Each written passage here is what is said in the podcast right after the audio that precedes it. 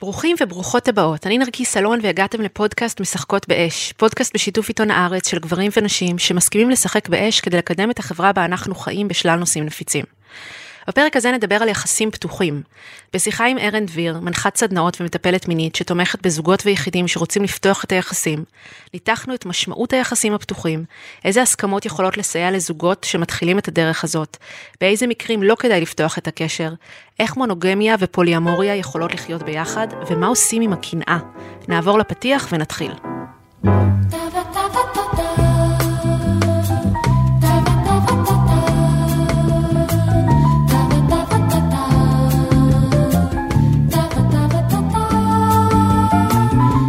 ביקשתי מארן לפתוח ולהסביר מה זה יחסים פתוחים. הדרך שבה יחסים פתוחים נתפסים על ידי הכלל, זה כשמערכת זוגית מונוגמית של 1-2 נפתחת ליותר מהזוגיות. עוד בן אדם, עוד אנשים, עוד מיניות. אמ, והמעניין עבורי זה לא יחסים פתוחים, אלא דווקא איך עושים יחסים בפתיחות, mm-hmm. יחסים כנים. Mm-hmm. שזה איך אני לוקח, לוקחת את היחסים שלי, מביאה אותם למרחב הפתוח ומאפשרת להם להיראות. אז לך יצא לחיות ככה, נכון? קצת. קצת, פה ושם. קצת, קצת הרבה. Uh, לנהל uh, בעצם uh, מספר מערכות יחסים במקביל. Mm. אז הדבר הכי בסיסי שהייתי רוצה לשאול, דבר ראשון, זה, כי הרבה פעמים לאנשים עולה הקנאה, איך מתמודדים. לי עולה, איך יש זמן לזה?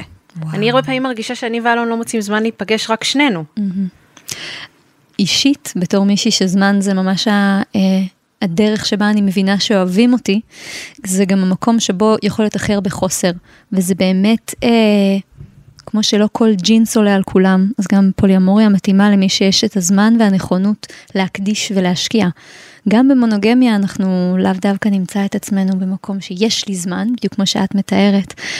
יחד עם זאת פוליאמוריה דורשת יותר, אז לא, לא תמיד יש זמן. זה דורש איזשהו level up של היכולת שלי לתקשר, של הנוכחות שלי, וגם של הנכונות שלי לעבור תהליכים. כן, עם מספר אנשים במקביל. חד משמעית. זהו, כי גם הרבה פעמים אנשים חושבים, אה, זה פשוט אומר שאני באינטימיות עם יותר מבן אדם אחד, אבל זה יותר מזה, יש פה מערכת יחסים רגשית. ההוא יכול להיעלב ממך, ההוא רוצה להיפגש, איתו אתם במצב רוח קליל, ואת כל הדברים האלה מנהלים בעצם במקביל. Mm-hmm. וואו. אז uh, את באמת מרגישה שאת uh, מצליחה להגיע, נניח כשאת נמצאת בתקופות בחיים שלך עם במספר מערכות יחסים, את מגיעה לאותו עומק עם כל אדם בכל uh, מערכת יחסים? לא. אז לא. איך זה נראה? לכל מערכת יחסים יש את המקצב שלה, את ההארטביט, מין מקצב לב mm. כזה. וההאצה וההאטה קורית בצורה אורגנית, אבל גם לא בנפרד משאר המקצבים. אז um, בעולם מתוקן, בעולם טוב, יש הרמוניה בין המקצבים, ויש מקומות שבהם העמקה היא כאילו מהירה, חזקה, אינטנסיבית, ואנחנו נופלים לתוך התאהבות. יש מקומות שבהם אולי היחסים נשארים על רובד יותר עדין, קליל, פעם ב.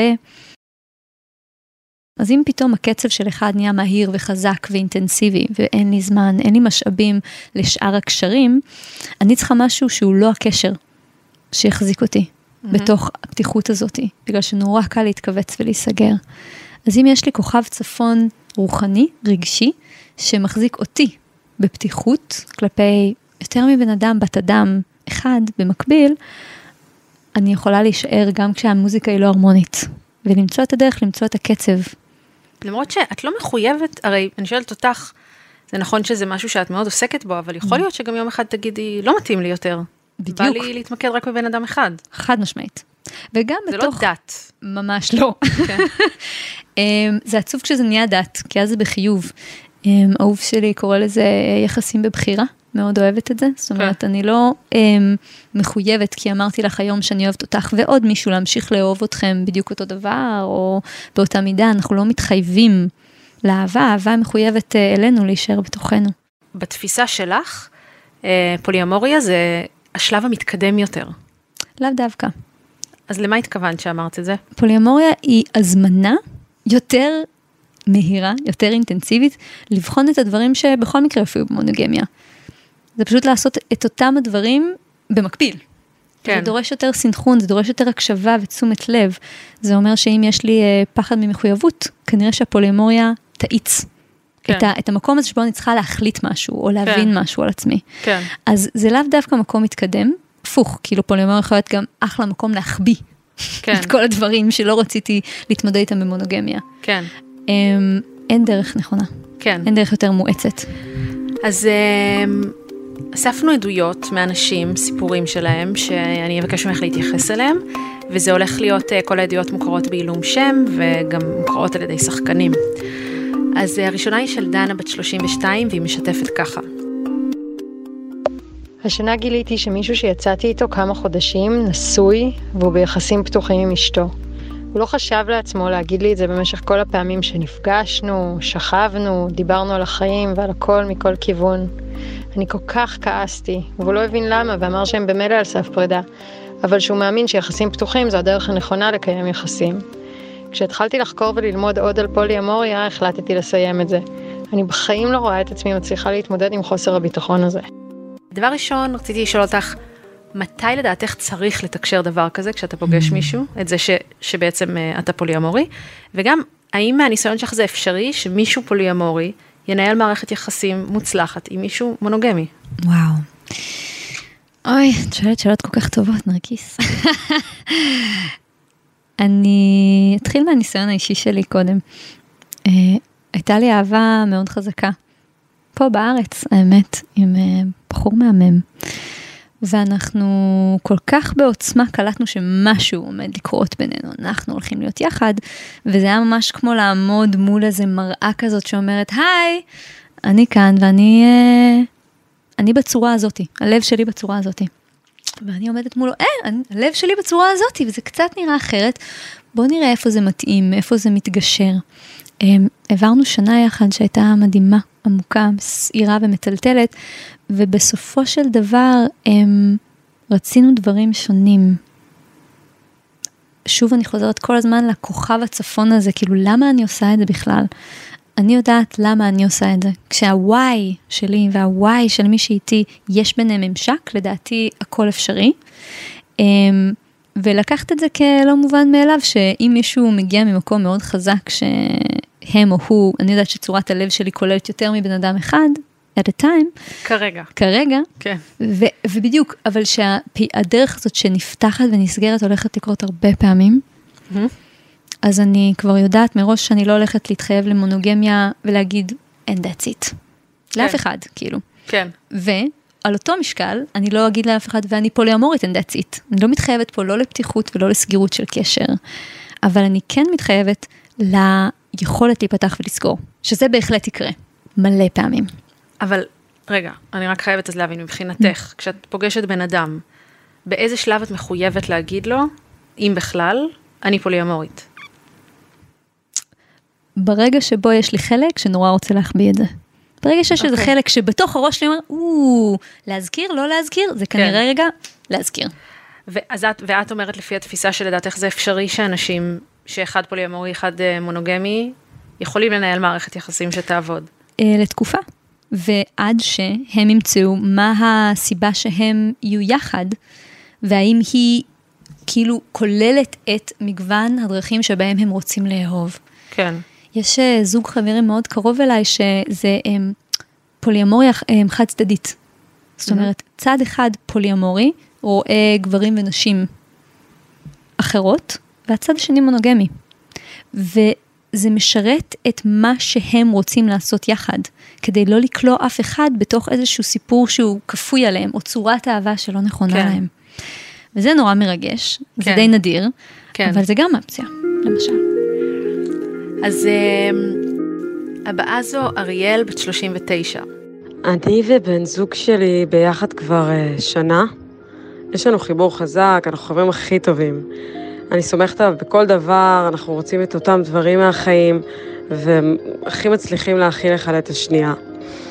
Um, הבעיה היחידה והגדולה שלנו היא שאין בינינו משיכה מינית. בהתחלה חשבתי שנוכל לעבוד על זה, אבל בשלב מסוים הבנו שהכימיה מהסוג הזה פשוט, פשוט לא שם. לאחרונה החלטנו בעקבות זה לפתוח את הקשר שלנו להתנסויות מיניות עם אה, אנשים נוספים. מה את חושבת על אנשים שמחליטים לפתוח קשר כי חסר משהו בקשר ספציפית שלהם. האם זה, זו סיבה נכונה לדעתך לעשות Mm. דבר כזה? אגב, כוכב הצפון. Mm, mm. אמ, פה אני יותר נכנסת לתשובה אלמנטית. אמ, בסופו של דבר, פתיחות מביאה איתה איזושהי ממד של הזמנה לעוד אש, עוד מים, דברים תנועתיים.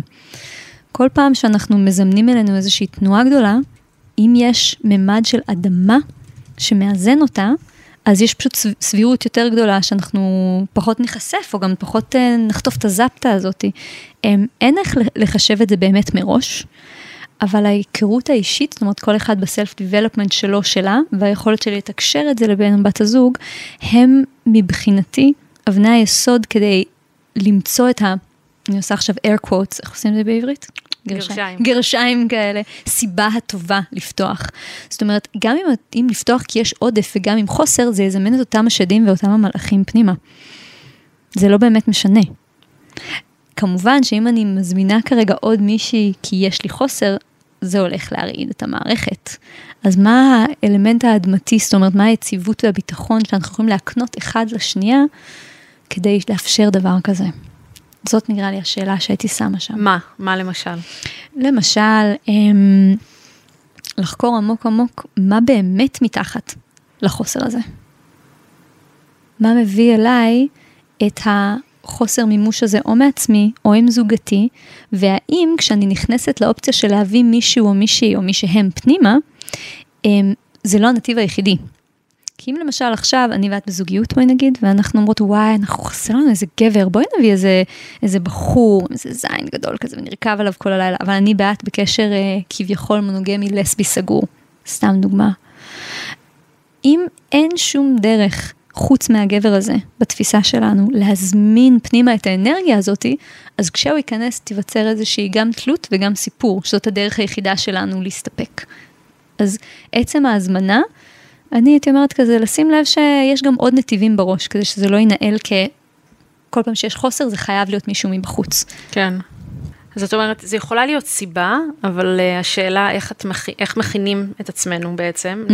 לתוספת של הדבר הזה, כדי שלא יהיה נמצא רק מימד החוסר בעצם. חד משמעית, גם קלאסי פוליאמוריה יגידו שהם, כשאנחנו אומרים כן אחד לשנייה, אנחנו הרי משליכים שהם ימלאו את כל הצרכים שלנו. Mm-hmm. ואז אחד הדברים שאנחנו מנסים לשבור מתוך זה, זה להגיד, רגע, לא, את בן אדם, אני בן אדם, החוסרים והצרכים שלנו הולכים להיות קודם כל משתנים, והם הולכים אה, להזדקק לדברים אחרים, ואם אני חושבת שרק את הולכת להעניק לי את זה, אז יש שלב של משבר בינינו, כי את לא תמיד תוכלי להעניק לי את כל הצרכים שלי, את כל הדברים שאני רוצה. כן, אבל גישה אחרת יכולה להגיד, אני בוחרת להיות המונוגמיה, כי אף אדם לא יוכל למלא את, ה, את, יודעת, את, ה, נכון. את החורים שיש בתוכי, נכון. אז זה בכלל לא משנה. נכון. אם אני אהיה עם 50 או אם יהיה עם אחד.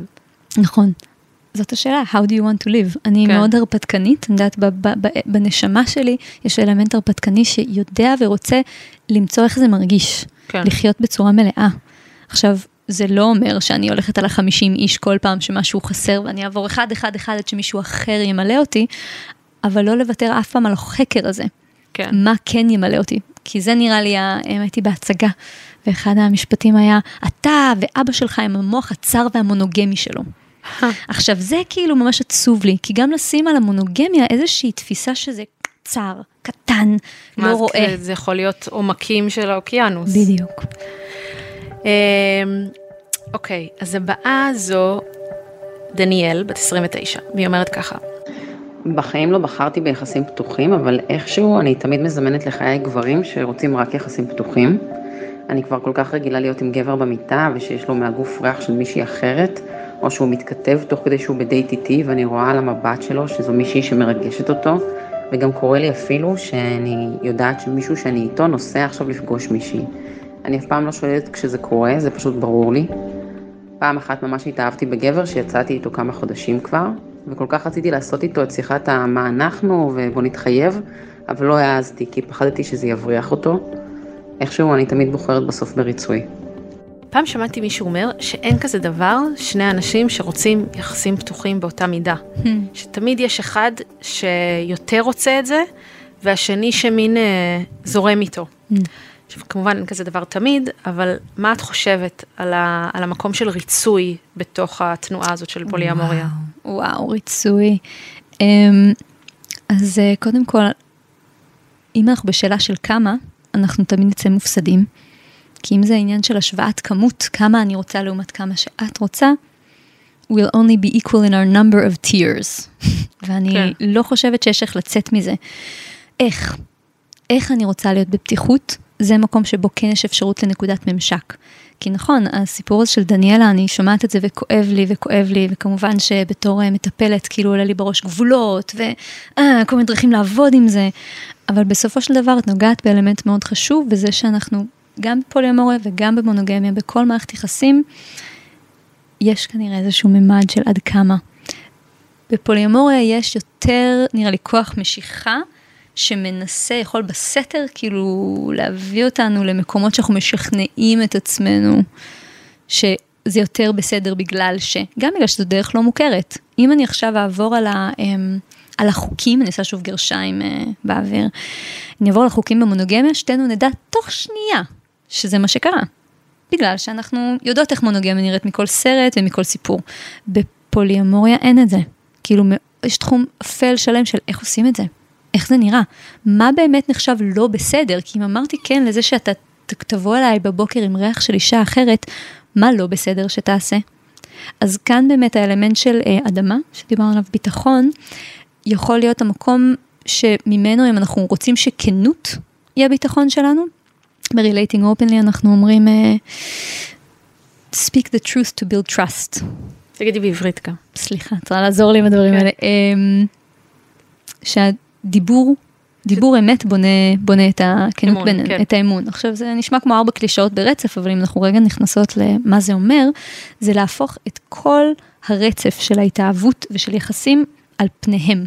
כל כך כל כך קל לנו פשוט להגיד את הדברים שמרגישים נעימים, שמקרבים בינינו, שפותחים את הלב, שגורמים לזוגיות להרגיש טוב. אבל הם לאו דווקא כנים.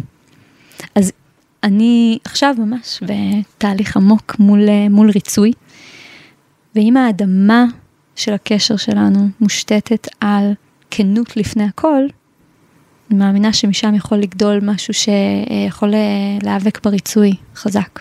אפשר לשאול אותך ברמה האישית, אם את יכולה לשתף דוגמה שבה, למרות שאת מדברת שוטף פוליומורית, ויש לך אה, למה חזק שם, דוגמה שבה ממש נפגעת. בלי שלא צריך להזכיר שמות כמובן וזה. אמ, וואו. בשנים האחרונות הייתה לי מערכת יחסים ארוכה, מאוד מאוד אוהבת, עם גבר שראיתי אותו כגבר חיי. אמ, ואנחנו לא בנינו את הקשר שלנו בצורה כזאת שהוא יכול להגיד לי לא, ושאני אהיה בסדר. אמ, וזה קרה... מה זה אומר להגיד לך לא? נגיד את רוצה להיפגש ואז להגיד לך לא? שהוא רוצה להיפגש עם מישהי, ו- אה. ואני יכולה להגיד לו לא, ושאנחנו שנינו נהיה בסדר. הבנתי. זאת אומרת, או שאני אומרת לא, ואז הוא מרצה, אומר אוקיי, אוקיי, או שאני אומרת לא, ואז הוא נורא נאבק בזה, ו- ונורא כועס על זה, ואולי מסכים, אולי לא מסכים, ובסופו של דבר, הפגע או השבר הכי גדול שהיה לי בשנים האחרונות, היה שאמרתי לא, והוא אמר, אוקיי, מעכשיו, אני אוהב אותך, וגם אם את אומרת לי לא, אני עושה את זה. אז למה הוא שואל? הוא כבר לא שאל. כן. זה, זה, אה, זה מקום שיותר, תראי, זה מה שהולך לקרות. וואו. בום. מבינה, זה כאילו זה בדיוק האימה או, שפוליומוריה מעוררת בי. כי זה מרגיש שברגע שאתה פותח את, ה, את הפתח הקטן, פתאום בום, אין יותר רחוקים על שום דבר. נכון. וזה אחד המקומות שאפשר להגיע אליהם, המערב הפרוע של האהבה, שבו לכל אחד יש אקדח ויורים לכל הכיוונים. אה, הקשר הזה נגמר. בגלל זה, כן. כן, כן. בגלל ש- הוא לא הסכים לספק לך את הביטחון שרצית. שהביטחון שהייתי צריכה באותו רגע, אמ, יצר כל כך הרבה משבר בינינו, שאחר כך, למרות הניסיונות לחזור, לא מצאנו דרך אה, ש, שהאהבה שלנו תוכל עדיין להיות מוכלת על ידי משהו. זה היה כאילו מישהו עם פצצה אטומית בתוך בית. אז אולי כאילו ההמלצה או ה-wisdom שאפשר להביא מתוך, סליחה, החוכמה מתוך הסיפור הזה, זה אם שוברים קיר בבית אז אחד אחד. כן. כן. לא, אחד וגם אחד. לא בהכרח צריך לשבור את כל קירות הבית. ממש לא, ממש כאילו, מומלץ לא מעבר לאחד כל קירות אחד. הבית, כן.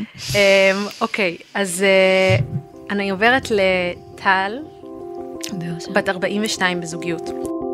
למרות שאני בזוגיות נהדרת, ולמרות שהוא רוצה שנהיה רק שנינו, אני לא יכולה לשנות את הטבע שלי. מפגשים אינטימיים עם גברים מהעבר תמיד ימשיכו לעניין אותי, ואין כזה דבר עבורי לא להמשיך להתרגש מגברים אחרים. ניסיתי להימנע כדי לא לפגוע בבן זוג שלי, ניסינו פעם לפתוח את הקשר וזה לא עבד עבורו, אבל הרגשתי שאני מתכחשת לחלק בתוך עצמי, לחלק שאוהב את החיים, שמתרגש מהם, שזה גם כן החלק בו בן זוג שלי התאהב. בשלב מסוים הבנתי שכל הניסיון הזה שלי לרצות לא יחזיק לאורך זמן, וזה גורם לי לפתח עליו מרירות. אני הבנתי שפתיחות בקשר היא הכרחית עבורי, ואני לא רואה ברגשות כמו קנאה או כאב כזה big deal. זה פשוט מפגש עם חלקים בתוכנו, וזה חלק מלהיות בן אדם שחי את החיים. דבר ראשון, גם אני רוצה שתשתפי על מקום הקנאה בעינייך, מהחוויה שלך. וגם, כשאני שומעת אותה משתפת, אז עולה לי עד כמה, איך אנחנו יודעים שזה לא פשוט ההתמכרות שלנו לריגושים? זאת אומרת, יש הזמנה מסוימת במונוגמיה, שאני יבוא, יכולה לבוא ולצלול ולהעמיק לתוך הבן זוג שלי ולגלות בו עוד ועוד רבדים, כמו גם בתוך עצמי. ויש משהו, איך אנחנו עושים שפוליומוריה זה לא מין כזה, טוב, אני מחפשת פשוט בידור, את יודעת, ועוד שעשועים, ואז החיים יכולים להיות משהו קצת שטוח. אי אפשר אה, להגיד לפוליומוריה, אל תהיי הדוניסטית. זאת אומרת, הצל שאת מדברת עליו זה באמת המקום שאומר, יאללה, אין חוקים, הכל בלאגן, וגם... בא לי, פשוט בא בא לי, לי, בא כן. לי, נשאר, אנחנו נשאר במקום הכי, כאילו, רובד כזה שטוח של אהבה, של... זה בכלל אולי לא אהבה, זה להשתמש במי שרוצים, כמה שרוצים, דיברנו מקודם קצת על החסר לי חלק, יאללה, אני אקח משם. נכון. בשבילי כרגע אין דבר יותר חשוב מחמלה, kindness, תעזרי לי בתרגום, אדיבות. אדיבות, מין אדיבות כזאת, אבל המקום שבו בסופו של דבר אנחנו יצורי אנוש שבאנו לפה לאהוב. לא משנה מה הצורה. עכשיו, אפשר לעשות דברים נורא נורא לא אכפתיים ונורא לא חבריים. אמ, אנחנו אולי נדבר על זה היום, אולי לא, אבל מתוך הסכמות, אחד הדברים שאנחנו כאילו נוגעות לא נוגעות בו זה איזה הסכמות אפשר לעשות בינינו כדי שכן יהיה אפשר לשחק. כשאנחנו מרגישים בטוחים, אפשר לשחק יותר בעוז. אני לא אקפוץ מגג של בניין בלי אה, איזשהו מצנח, לפחות, או כמה שיעורים ב base jumping. על אותו עיקרון, אני לא אביא הביתה ארבעה אנשים ואשתולל איתם בעירום, כי אז באמת אני הולכת למקום לא בטוח והדוניסטי. ביחס למה ששיתפה פה אה, בשיתוף האחרון, האלמנט הזה של אני מרגישה שמשהו חי בי ואני לא רוצה לתת לו להיכבות. אני לא רוצה לתת לדבר הזה, אה, לא, להיכבות ולא להיכבות על ידו ולא לחוות חו- קביעה עם הבן זוג שלי סביב זה. אה, אחלה מקום, זה כמו לשבת בצומת דרכים ולהגיד, אני רואה, אני רואה שכאילו הדבר הזה לא הולך להיעלם בי, ואני ממש רוצה למצוא את הדרך איתך. עכשיו, אם אנחנו מביאים לשם את החמלה הזאת, ששנינו בני אדם דפוקים בסופו של דבר, אבל גם אנחנו ילדים שרוצים לשחק את מלוא האפשרויות, אנחנו לא הולכים לגן שעשועים רק בשביל נדנדה, ואנחנו נעשה שלוש נדנודים ודי הביתה, אז אנחנו כן רוצים לחקור את העולם, ואז שוב, זו שאלה של ה... האם כאילו, is this why you want to be in relationship? אני יודעת שאני רוצה לחוות את העולם. בבקשה, לפחות uh, ב-100 אחוז לפני שאני קופצת לעולם הבא. לפחות במאה אחוז. לפחות, זה צריך מה להגיד. המינימום, כאילו. רגע, ותדברי קצת על מקום הקנאה, אוי, ואיך קנאה. מתמודדים עם הקנאה. רבות הפנים לה, הקנאה שלנו היא באמת יכולה להיות אה, או נתיב להתפתחות. עבורי זאת מורה, מורה קשוחה, מחזיקה ביד כאילו גם שוט וגם משהו מתעתע. אה, וזאת, אם כבר אנחנו רגע חוזרים לסומטיות, אנחנו חוזרים לגוף, אני חושבת שקנאה, כל עוד מרגישים בגוף איזה משהו שהוא כזה בוער ומחיה, זאת אומרת, כשהאהוב שלי כאילו נמצא בתוכי, מחזיק לי את הכתפיים ואומר, את שלי, את שלי, את לא של אף אחד אחר.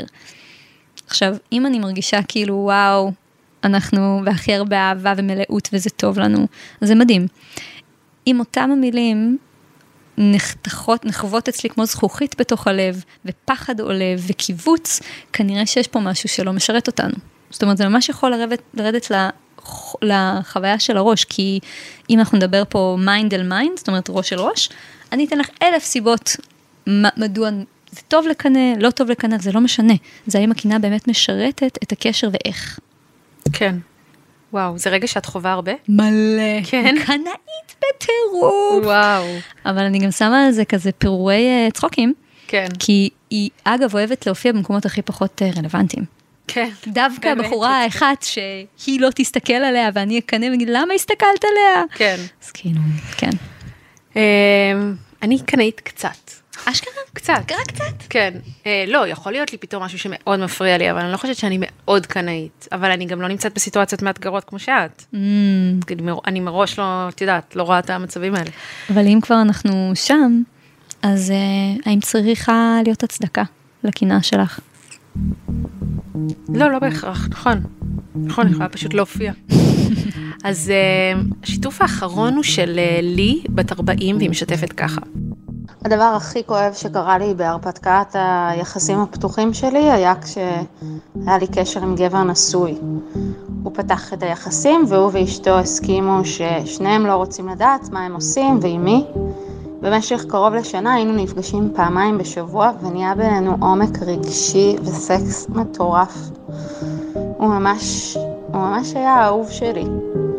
יום אחד היא כנראה החליטה שהיא כן רוצה לדעת, כי קיבלתי ממנה טלפון, ובמשך כמה דקות היא לא הפסיקה לבכות, מבלי שבכלל הצליחה לדבר.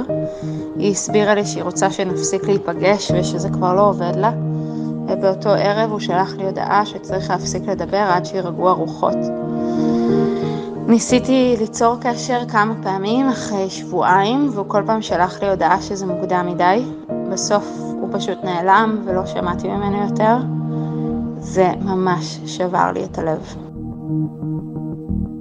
גם, תשמעי, הרבה פעמים יש מישהו שלישי שמאוד נפגע, וגם תשימי לב כמה דינמי זה המישהו השלישי הזה, בהתחלה זה אשתו, אחר כך זה הופכת להיות היא בעצם האדם שהוא על תקן המאהבת, הבנוסף, שזה גם מקום לא פשוט להיות בו, כי להרבה יש כמיהה בעצם להיות האישה, למרות הבחירה בסגנון חיים הזה.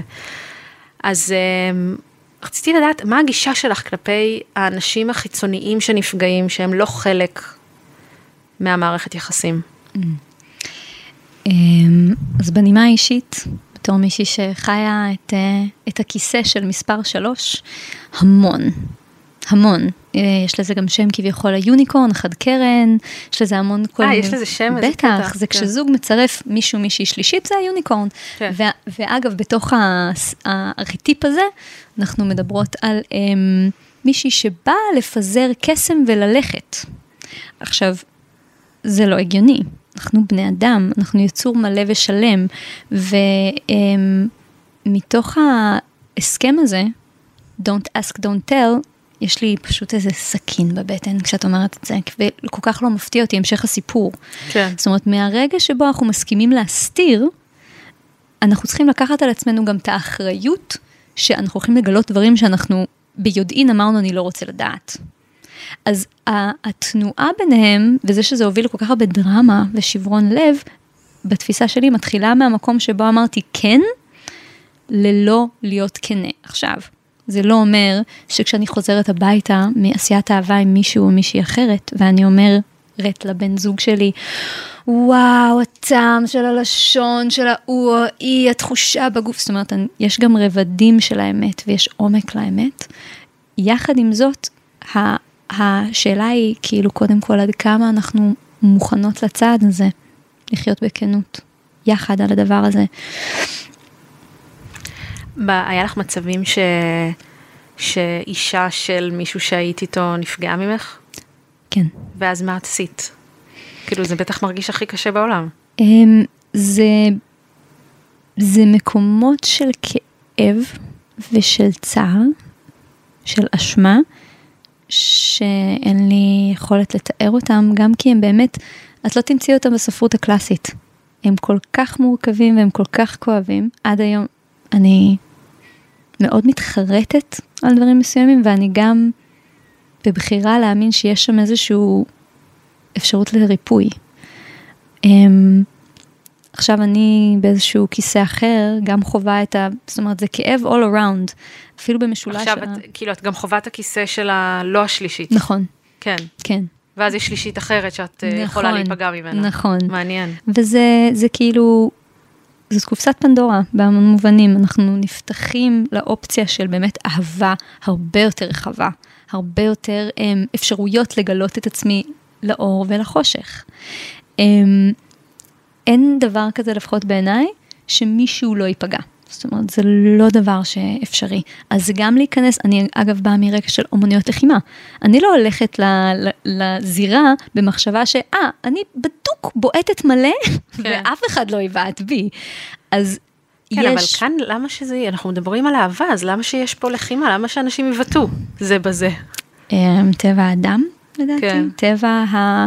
אה, הדרקון שאנחנו פה פותחים לו את הדלת, או, או הנחש, או המפלצות שבמרתף, אמ, אנחנו גם רוצים להעניק להם כאילו חירות וחופש להיות חלק ממי שאנחנו. ולדעתי כן. פוליאמוריה מאפשרת את זה בצורה מאוד מאוד גלויה, כי אי אפשר להסתתר מהדברים האלה. ברגע שאני מסתכלת עליך, מנשק אותה, אלף דברים קורים לי ברובד הגופני, הרגשי, הפסיכולוגי, דברים שאימא שלי אמרה לי, כל הדברים שאי פעם חשבתי שאתה תעשה לי. אבל יכול להיות שיש גם ניצוץ בתוך האיבר מין שלי שאומר, וואו, כן, אני מתרגש. זה מדהים. כן. אבל אני חייבת לשאול, את מרגישה שיש מימד של תחרותיות בתוך העולם הזה? יכול להיות, בטח. בטח. וואו. כן, כי כל הזמן הכל פתוח, כביכול. זהו, לא הכל פתוח כל הזמן, ואולי זאת העצמה שהייתי נורא רוצה להביא לתפיסה על פוליאמוריה. אפילו כן. בתוך המשפחה שיש פעמים שכאילו חושבים הכל או כלום. לא, זה לא עולם של או-או, זה עולם של גם וגם. לשים את היד על ה... איך קוראים לזה? ידית של הדלת, והחוויה הזאת שאני יכולה להחזיק ביד של הידית, לפתוח ולסגור, זה מה שמאפשר לי את החוויה הזאת של חופש ופתיחות. כן. זה מה שמבחינתי זה להיות ממש פתוח, לדעת שאני יכולה לפתוח ולסגור את הדלת. איזה מפחיד זה לחיות בבית שאי אפשר לפתוח את הדלת או לסגור את הדלת כשאת רוצה. נכון. פחד, אלוהים. נכון, למרות שאני לא מרגישה ככה בזוגיות שלי, את מבינה? Mm. אז מה- בגלל זה זה נורא אינדיבידואלי, על לגמרי. איך בן אדם רוצה לחיות, כי אני בן אדם שמאוד חשוב לי חופש, אבל אז זה בא לידי ביטוי אצלי במקומות אחרים, מבינה? לגמרי. זאת אומרת, אם הייתי יודעת ש... אם הייתי צריכה נגיד לבקש רשות לפני את מי אני פוגשת, שיש אנשים שחיים ככה, צריכים לבקש רשות אם להיפגש עם אנשים מסוימים, יש. מערכות יחסים כאלה. חד משמעית. אז זה היה נראה לי מזעזע, או אם הייתי צריכה לבקש רשות אה, ללכת, לצאת לעבוד, כל מיני דברים כאלה. אבל, אה, אבל אני לא מרגישה הדבר של, מה, אבל אני לא, אני לא יכולה ללכת ולשכב עם גברים אחרים, זה לא עובר לי בראש ביום יום, זה נורא מעניין.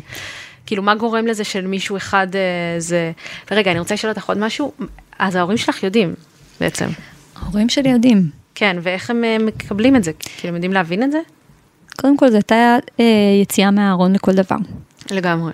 לכל דבר. Um, הדרך ה... שזה קרה אצלי, בחיים האישיים שלי, זה שהבן זוג שלי בזמנו כתב להם מכתב, שמש... הדפסתי, שמתי אותו, ולכל אחד עם השם שלו, ובאתי אליהם הביתה עם המכתב, ובמכתב הוא אמר, שלום, אני איקס, ואני מאוהב בבת שלכם, ואני ובת זוגתי וואי, אנחנו, וואו. אנחנו יחד איתה, והתינוק שלנו שבדרך, וואו. אה, אנחנו הולכים להיות יחד איתה.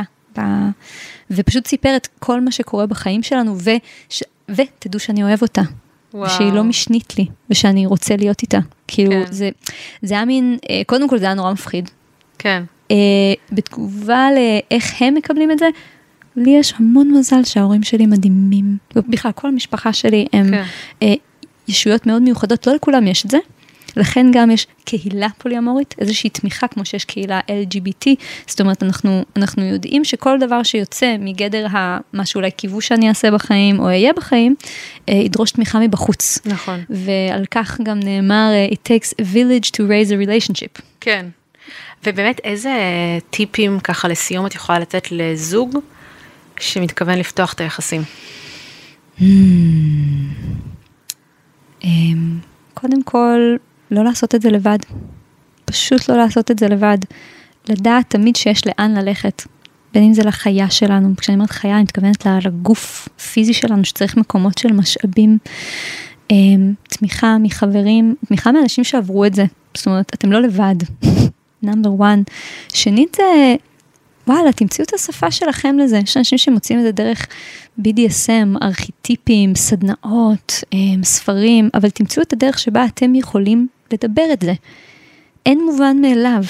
תיצרו את המובן מאליו החדש עבורכם. אמ, שלישי זה, כן, זו איזושהי הסכמה שאני מאוד אוהבת, שזה, אמ, אנחנו מתחילים כחברים, אנחנו מסיימים כחברים. אם אנחנו כרגע בריב והכל דרמטי, אין לנו כאילו רשות לסיים. Mm. תחזור ללב, זאת אומרת, העובדה שאנחנו באנו לעשות את זה מאהבה ומעולם לא באתי כדי לפגוע בך, זה יקרה במהלך ההרפתקה הזאת שלנו, אבל לא משנה מה נחליט, starting love, ending with love. תודה שהייתם איתנו, הפרק הבא יהיה הפרק האחרון בעונה הנוכחית של משחקות באש. השותפות הנהדרת שלנו עם עיתון הארץ מסתיימת, ואנחנו יוצאות לדרך חדשה ומרגשת עם הפודקאסט. כדי להמשיך לעקוב אחרינו, שימו לב שאתם רשומים לפודקאסט. בפלטפורמות השונות תוכלו למצוא את משחקות באש פעמיים, מה שאנחנו הפצנו ומה שהעיתון הארץ הפיצו. במידה ועוד לא עשיתם את זה, על מנת להאזין לעונה הבאה, תירשמו גם אלינו. אתם מוזמנים בנוסף להצטרף לקבוצת הפייסבוק שלנו משחקות באש, שם גברים ונשים ממשיכים את הדיון על יחסים, מגדר ואינטימיות. את הסיכומים המרגשים והראויים נעשה בפרק הבא, אבל בינתיים אני רוצה להגיד המון המון תודה למאיה בניסן ואמיר פקטור, גם על עריכת הפרק הזה ופרקים אחרים, וגם על השותפות ופיתוח התוכנית הזאת. בנוסף, תודה ענקית לעיתון הארץ על השותפות בהפצת הפודקאסט, ניפגש בפרק הבא ונסכם כמו שצריך את כל העונה.